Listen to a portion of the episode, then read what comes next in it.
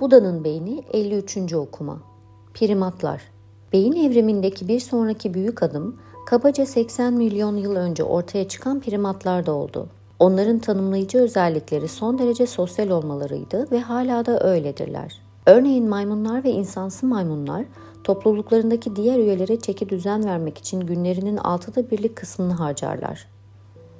İncelenen bir türde yani berberi şebeğinde çeki düzen verme işini üstlenenlerin ilginç biçimde hizmeti alanlardan daha çok rahatladığı gözlemlenmiştir. Evrimsel sonuca bakacak olursak hem erkek hem de dişi primatlar için ilişki becerilerini yansıtan sosyal başarı soyun daha çok devamını sağlar. Aslında bir primat türü ne kadar sosyalse üreyen grup boyutu, birbirine bakan eşlerin sayısı ve hiyerarşi yapısının karmaşıklığı gibi faktörlerle ölçülür ve beynin kalan kısmına oranla korteksi o denli büyük olur. Daha karmaşık ilişkiler daha karmaşık beyinler gerektirir. Dahası ileri seviye sosyal becerileri destekleyen dikkat çekici bir nöron türü olan İyisi hücreleri sadece büyük insansılar, şempanzeler, goriller, orangutanlar ve insanlar da dahil olmak üzere en modern primat ailesinde geliştirilmiştir. Örneğin diğer primatlar arasında bu davranışa nadiren rastlanmasına rağmen büyük insansılar topluluklarında üzgün olan üyeleri sürekli teselli ederler. Şempanzeler de tıpkı bizim gibi güler ve ağlar.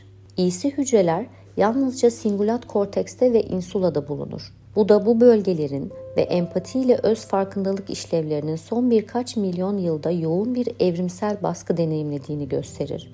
Bir başka deyişle ilişkilerin faydaları primat beyninin yakın dönemdeki gelişimini desteklemiştir. İnsanlar 2.6 milyon yıl önce insansı atalarımız taştan aletler yapmaya başlamışlardır. O zamandan beri beynin boyutu 3 katına çıkmıştır. Üstelik muadili bir kas miktarının kabaca 10 katı kadar metabolik kaynak kullanmasına rağmen.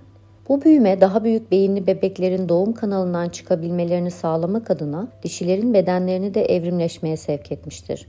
Biyolojik bedeli düşünüldüğünde bu hızlı gelişmenin hayatta kalma açısından çok büyük faydalar sunmuş olması gerekir. Eklenen özelliklerin çoğu da sosyal, duygusal, dilsel ve kavramsal işlemeler için kullanılır. Örneğin insanların diğer büyük insansılardan daha fazla iyisi hücresi vardır. Bu da korteks ve insuladan sosyal ve duygusal zeka için çok önemli iki bölgeden beynin diğer kısımlarına doğru bir tür bilgi otobanı yaratır.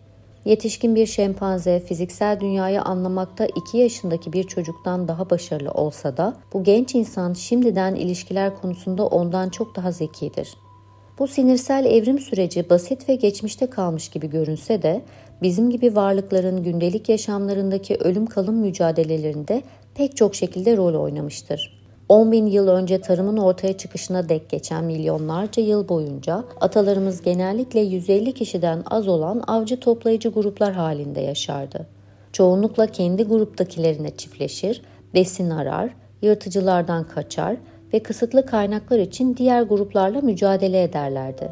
Böylesi sert koşullarda gruplarındaki diğer üyelerle anlaşan bireyler genellikle daha uzun yaşar ve geride daha çok evlat bırakırlardı. Ayrıca sağlam bir takım çalışması içinde olan gruplar kaynaklara erişme, hayatta kalma ve genlerini aktarma konusunda daha zayıf gruplara genellikle baskın gelirlerdi. Tek bir jenerasyondaki ufak üreme avantajları bile zaman içinde kayda değer biçimde birikir. Bu tıpkı bir takımın önemsiz gibi görünen vuruş sayısı averajının uzun bir beyzbol sezonu sonunda birikerek fark yaratmasına benzer. Aletlerin ilk icat edilmesinden beri geçen 100 binden fazla jenerasyonla ilişki kurma becerileri ve işbirliğine yatkınlıkla ilgili o genler insanların gen havuzunda öne çıkmayı başarmıştır. Günümüzde bunun sonuçlarını insan doğasının pek çok önemli özelliğinin nörolojik temellerinde görebilmekteyiz. Bu özellikler arasında yardımseverlik, cömertlik, itibarı önemseme, adil olma, affetme, din ve ahlak yer almaktadır.